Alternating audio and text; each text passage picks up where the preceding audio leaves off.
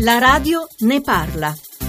Buongiorno, io sono Laura, chiamo dalla provincia di Torino. Volevo ricordare che mia figlia è una giovane laureata, secondo me, perché da molto piccola la nonna le ha regalato le fiabe sonore lette dai grandi attori come per esempio Paolo Poli.